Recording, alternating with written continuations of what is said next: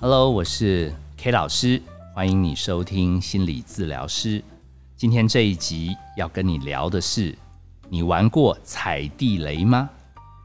不晓得你们知不知道 K 老师今天想讲什么？其实说穿了，是因为前几集 K 老师录了我们与心理咨商的距离之后，K 老师带了一个家长团体所发生一些好玩的事。所以，我们今天的标题直接就叫做“你玩过踩地雷吗？”话说，每个礼拜五，其实 K 老师都很期待，因为自己可以听到自己的成品，尤其更期待听友来回馈。好，如果听友的回馈是说：“哇哦，这一集简直就是为我而录的啊！”哦，简直讲到我的心坎啊！谢谢 K 老师啊，帮助很大。哇，整个周末 K 老师就很开心。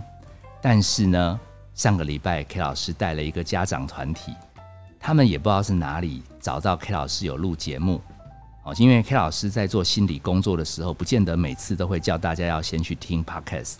就他们哈，他们都来问他们家里的问题，然后他们问的是说，你在上一次我们与心理智商的距离聊到那个妥瑞症，好说他什么情绪很混乱的时候，什么要翻译。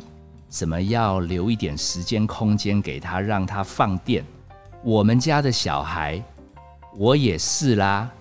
哦，有一个家长就说什么他的小孩什么从上个学期就就嫌什么有疫情啊，什么同学欺负他啦，每天都有理由，最后拖了好几个月，就算恢复实体上学，他还是不去，有出现拒学的现象。他说：“我听了你的节目。”也就没有再逼他上学啊，我也就翻译他的情绪啊，跟他讲，哎呀，一定是那些同学很过分，那不要理他好了，我们哈去学校做自己的事，自己开心就好了，够了吧？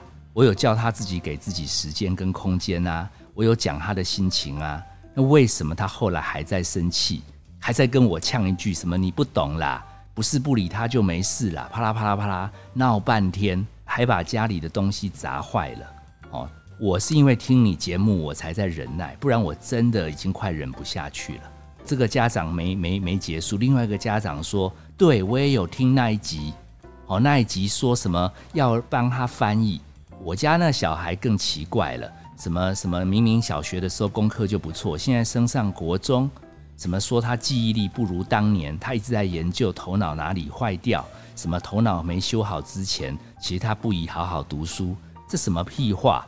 我听 K 老师你那个节目，我也还跟他忍住那个怒火说，呃，好，我知道你压力大，哦，慢慢读没有关系，那有读总比没有好啊。万一记忆力一时没修好，不急，好，我们读三成也可以呀。好，爸爸也没逼你，反正一个妈妈说小孩拒学。另外一个爸爸抱怨小孩说什么头脑没修好，我们那个团体哈变成吐槽 K 老师大会，所以 K 老师决定多录一集，好，因为我当场有跟他说有没有玩过踩地雷，诶，帮他做了一个说明，这个妈妈跟这个爸爸才慢慢理解。我把这个说明的历程跟我们听友报告一下，踩地雷是电脑的小游戏。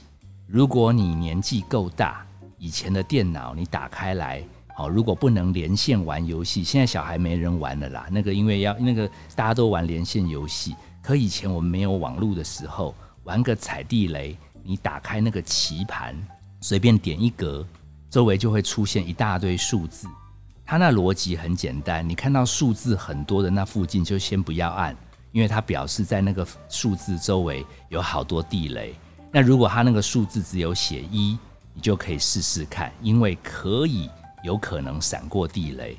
结果你整个棋盘通通解开都没有踩到雷，你就过关，还蛮好玩的，杀时间蛮方便的。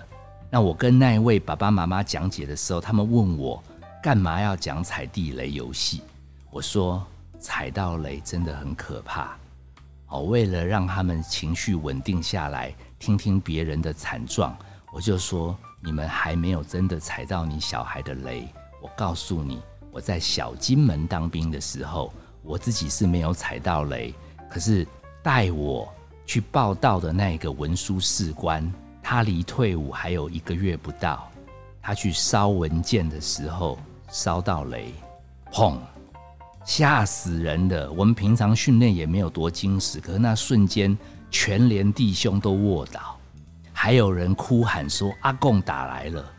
因为那时候刚好有两国论哦，中共其实正在试射飞弹要到台北。我们本来想不可能打到金门、小金门，我们安全的很，居然嘣一声超大声，好，然后那个烟全部都烧起来。我们后来靠近看，啊，我们那个文书士官。手跟脚都不见了，真的没事，不要踩地雷，超恐怖的。我们翻到后面小山丘仔，把他手跟脚都捡回来，后送回台湾。我永远忘不了那一幕，他眼镜还半片在眼睛上面，他就脖子挣扎着要看自己手跟脚，好像不见了，他也看不到了，因为他头其实也抬不起来。我们说赶快去搭直升机，赶快送回台湾。一般来讲，只要我们小金门有阿兵哥生病，我们超多人愿意当那个陪病的士兵，因为送进医院，不管是感冒、破伤风、陪抓，反正隔一阵子就会好。送他们回去七天，至少有五天可以回家玩。我们那一次抽到陪这个士官回去的阿兵哥，收假回来的时候说：“白，我一缸拢无剩掉，七缸。”隆迪耶拿血袋输血，上万 CC 抢救，因为这个文书士官是家家里住南部，是个望族独子。其实他的身体本来有机会不用当兵，可是也许日后要经商从政，家长希望他资历完整一点，所以才特别安排他来，也特别交代是文书兵。怎么在退伍前一个月发生这样的事，家属不能接受。哦啊！我说啊，最后为什么没救回来？啊，那个阿兵哥跟我讲，他是因为四肢都有病毒感染、细菌感染，那唯一都要截肢，那还有一个就是生殖器也必须要截肢。那家人不愿意，因为他是独子。那积极这样子抢救，还是感染病毒、感染细菌，所以败血症就死掉了。哦，讲到这边，我总算看到那个爸爸妈妈没有接话了。哎，什么拒学，什么头脑坏掉，真着踩地雷很麻烦。但是有别的家长好像发现 K 老师想转移注意力的策略，他说：“那，那你还有别招帮他们处理拒学跟头脑坏掉吗？”哦，还好 K 老师有铺陈。我说我跟你们讲这个地雷，说穿了只是一个开场白啦。我真正要跟你们讲，地雷在每个孩子身上，雷区都不一样。我们上一次讲我们与心理智商的距离，K 老师只小露了一手啦，那个是雷区一啦。雷区一你懂吗？哦，他们就说什么叫雷区一，就是大脑的地方，不同的小孩地雷埋在不同的地方啦。啊，你们拿雷区一是不踩到了，可是你们刚好。妈妈，你这个女儿这个拒学，跟爸爸你这个儿子头脑说他坏掉，他坚持头脑要修好才念书。他们分别是雷区二、雷区三，你们踩到二跟三了啦。我一次讲清楚一点啦。哦，所以这一次这一集的知识含金量有一点高，大家这边要更认真听哦。好，基本上我们脑的结构，如果有机会你自己去 Google，它分成。原始脑，还有理智脑。理智脑说穿了就是管 IQ 啦。各位，你现在能听懂我在讲什么？知道我讲的到底有没有道理？就是靠你的 IQ 脑、理智脑，它在有头发的地方了。那这个原始脑在被理智脑包住，在太阳穴在中间一点点，它还分成两部分。下面的比较靠近脖子的，我们叫生命中枢。管呼吸、管心跳、管行为习惯、管本能，它是反射用的。然后中间在太阳穴进去一点点，像拳头一样大。这个原始脑的上半部叫情绪脑。这样大家知道大脑有三层的结构吗？我先简单讲，雷区一的小朋友，我们上次介绍妥瑞症。好，我再。广泛的扩大了，什么雅斯伯格症、自闭症，他们的脑很妙，他们的原始脑下半部跟这个理智脑中间的连线神经稍微少了几根，哦，所以有的时候他们会被人家骂少根筋，其实是有道理的，它是少神经，它那个联系的通桥没那么好。所以有的人说他们什么什么暴怒会尖叫啊，什么很执着会哭啊，会闹啊，没来由的在那边说错话，喃喃自语啊。从 K 老师的理解，他们情绪表达没问题啦，是他们理智脑连不下来，管他们不要再叫。他那个通道有一点少，所以他们蛮执着的。好，如果你让他们的理智脑全力去研究什么昆虫啦。机械啦，天文啦，他们有的时候会变成科学达人、昆虫达人、骨骼肌肉达人。哦，你下次自己去 Google，雷区一的孩子，他们很多是资优，但是问题是他们的情绪表达连他们都管不了。上次 K 老师才说要当他们的翻译机，不要这样，大家记不记得？那至于雷区二，我跟这位妈妈，你听清楚喽。这一批孩子在他的理智脑跟他的原始脑，他是有通道的，他是能感受的，只是他原始脑的活力很强，理智脑有一点点压不住。他们在念小学的时候，比较期待大量可以表现、刷存在感。他们希望同学以他为中心，多聊一点他有兴趣的话题。他一介入群体当中，就变一下魔术，就发一下怪声音，就抓同学一下马尾，不然最后就说头痛、脚痛、身体痛，检查也没很痛。他主要就是想要让全班知道他，他很重要，他很存在。结果有些人表演欲太旺。会被同学有一点鄙视，他们说爱现，还有一点点排挤他、霸凌他，说他很 gay 白。我说你的女儿其实她只是想要表现，然后在学校刚好没有遇到试货的，然后那些小孩子还嫌他很假装来假装去，就不跟他做好朋友。所以你跟他讲什么，不要理他。不要理他，刚好就是你小孩的罩门，因为不要理他，人家也不理他，他最后就无聊啦，所以他当然不会满意，他当然只好把学校的那一套拿回家里弄。你有没有发觉，当他妈很累，他每天都有很多状况，其实他也在家里想要刷存在感。我看那个妈妈听的，好像很认同。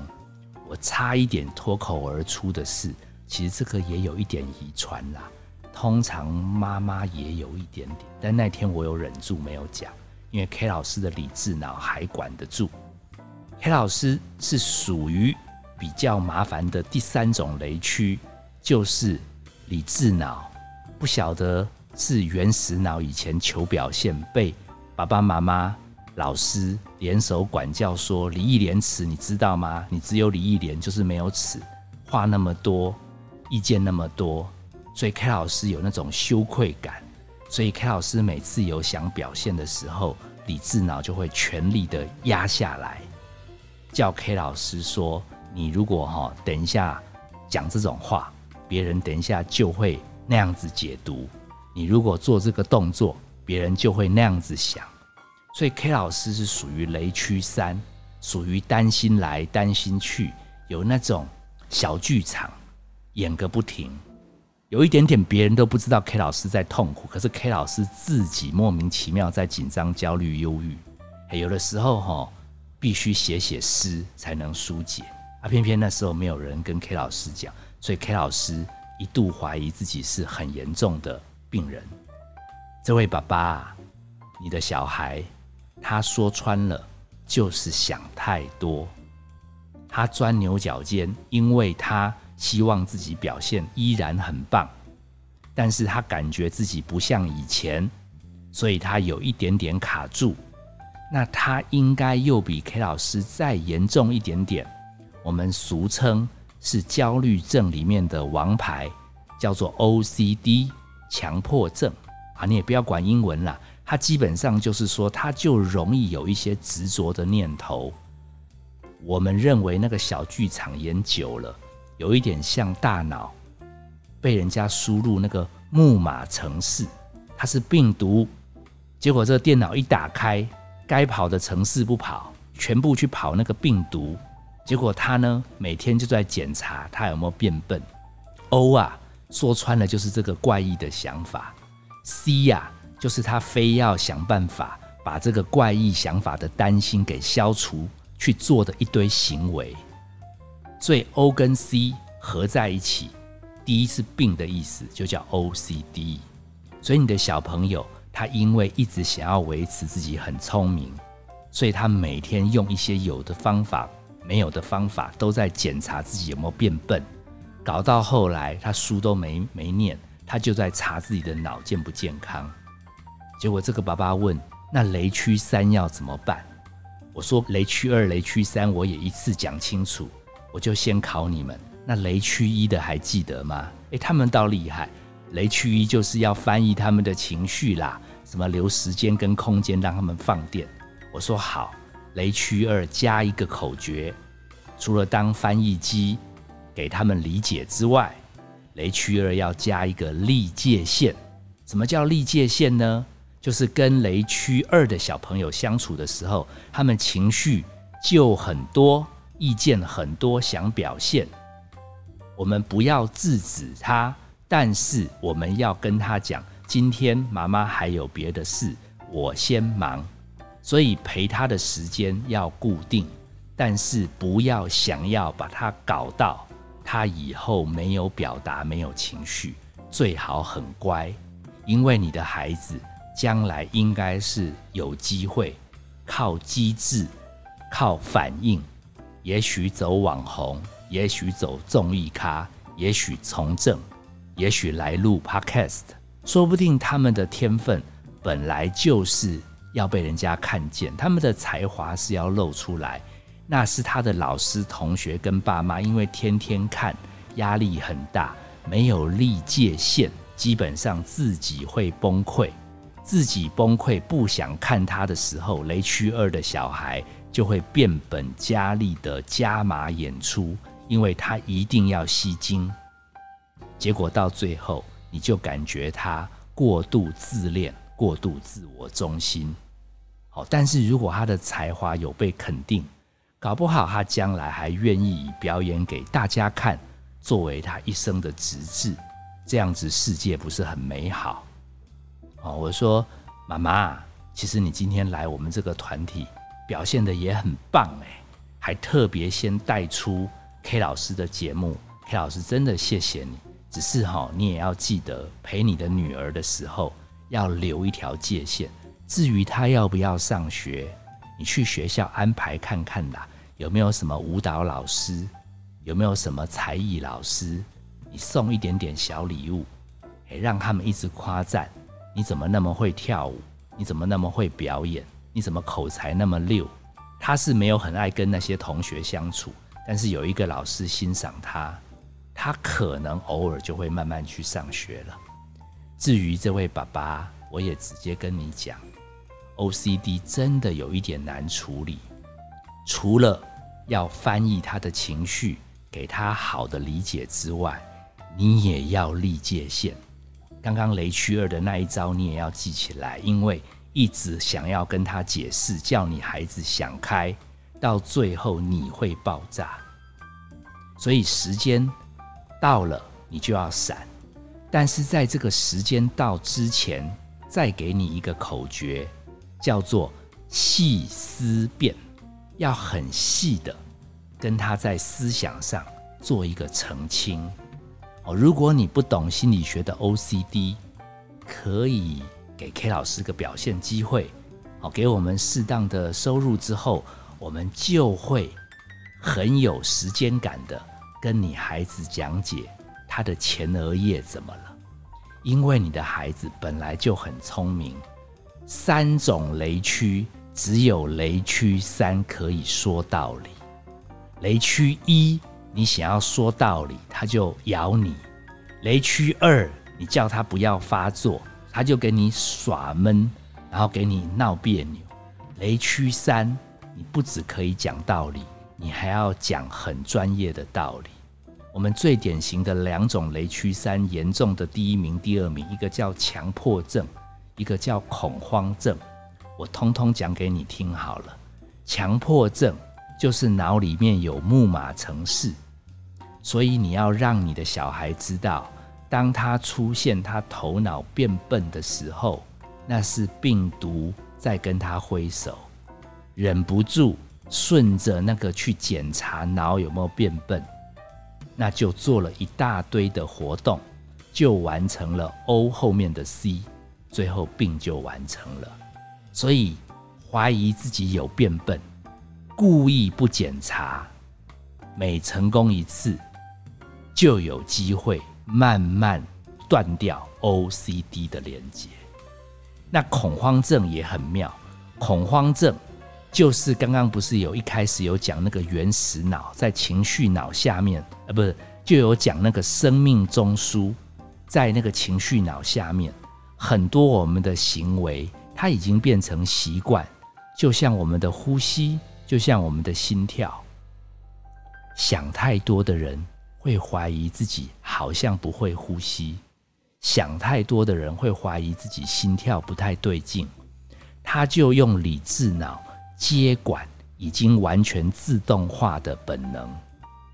结果，这种本能，因为它运算速度很快，你硬要用理智脑去接管。K 老师就有亲身经历，K 老师本来是开车开的技术不错的，啊，K 老师可能很累，K 老师可能精神不济，K 老师突然想到，万一晃神睡着会出车祸，所以我的理智脑全力接管。诶，我的方向盘有握紧吗？要换车道，我要打灯吗？右后方有没有车要来？这本来都是本能。其实 K 老师可以边听歌边跟人家聊天，都可以开到家的。结果突然在高速公路要开回家的时候，每一个动作都要确定。那高速公路又要开很快，K 老师的大脑理智运算不过来，全身都紧绷。这个时候连呼吸都喘了。其实 K 老师的心跳也没问题，可是 K 老师觉得自己都快要崩溃，K 老师也只好停在路边，这就叫恐慌发作。其实说穿了，当你有恐慌发作的时候，其实他只是告诉你，你太不放心你自己了。而且这个因为很难说服，不如你拿一个塑胶袋，不要破掉的，罩住自己的口鼻。怎么说呢？因为正常人在紧张的时候会一直呼吸，一直呼吸，因为他感觉自己没有空气。其实越多的呼吸会让体内的氧气更高。那本来在生命中枢，它是靠本能的。二氧化碳高的时候，它自然就呼气，啊，呼到一个段落就自然吸气。可是你一紧张以后，你会很认真吸气。结果害你的生命中枢氧气很高，氧气一高，二氧化碳不足，他就不知道怎么呼吸了，然后就感觉吸不到气，所以找一个塑胶袋罩住自己的口鼻，吸自己呼出来的二氧化碳，越脏越好。很快我们的生命中枢就会充满二氧化碳，然后呼吸就会又自动化了。说穿了，雷区三的人就是求好心切。在后现代社会，这样的人越来越多。他们生怕自己在社会、在家庭、在职场表现的不好。其实别人也许有对他不满，但是别人自己也有雷区，忙得很。但是剧场一上演，雷区三就连环爆。雷区三目前用药最多就是焦虑症、忧郁症。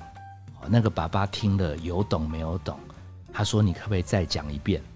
我最后说：“那我再录一集，你可以反复听。”所以，如果大家今天这一集听得很吃力，不是 K 老师不认真讲，是学问，因为要细思辨，本来就有一点饶舌。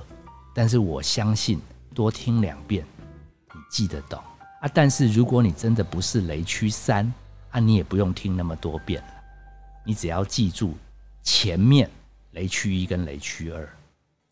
讲这么多，其实 K 老师还是要跟我们听友真诚的呼吁：节目有在听，但是个案要请专家解决，因为有的时候。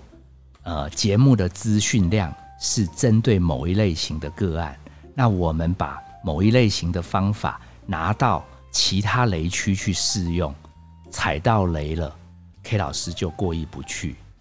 好，仅用这一集纪念在小金门当兵的那一些弟兄，也希望我们正在这个开学前，我们还有很多家长在家里有可能会踩雷的生活。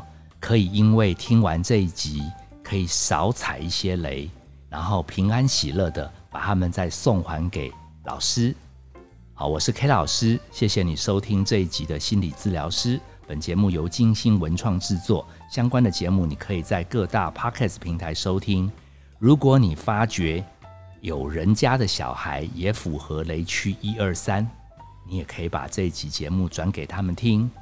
哦，当然，如果你们看到 K 老师这么认真做节目，也可以给我们抖内，让我们来制作更优质的节目。我们下次见。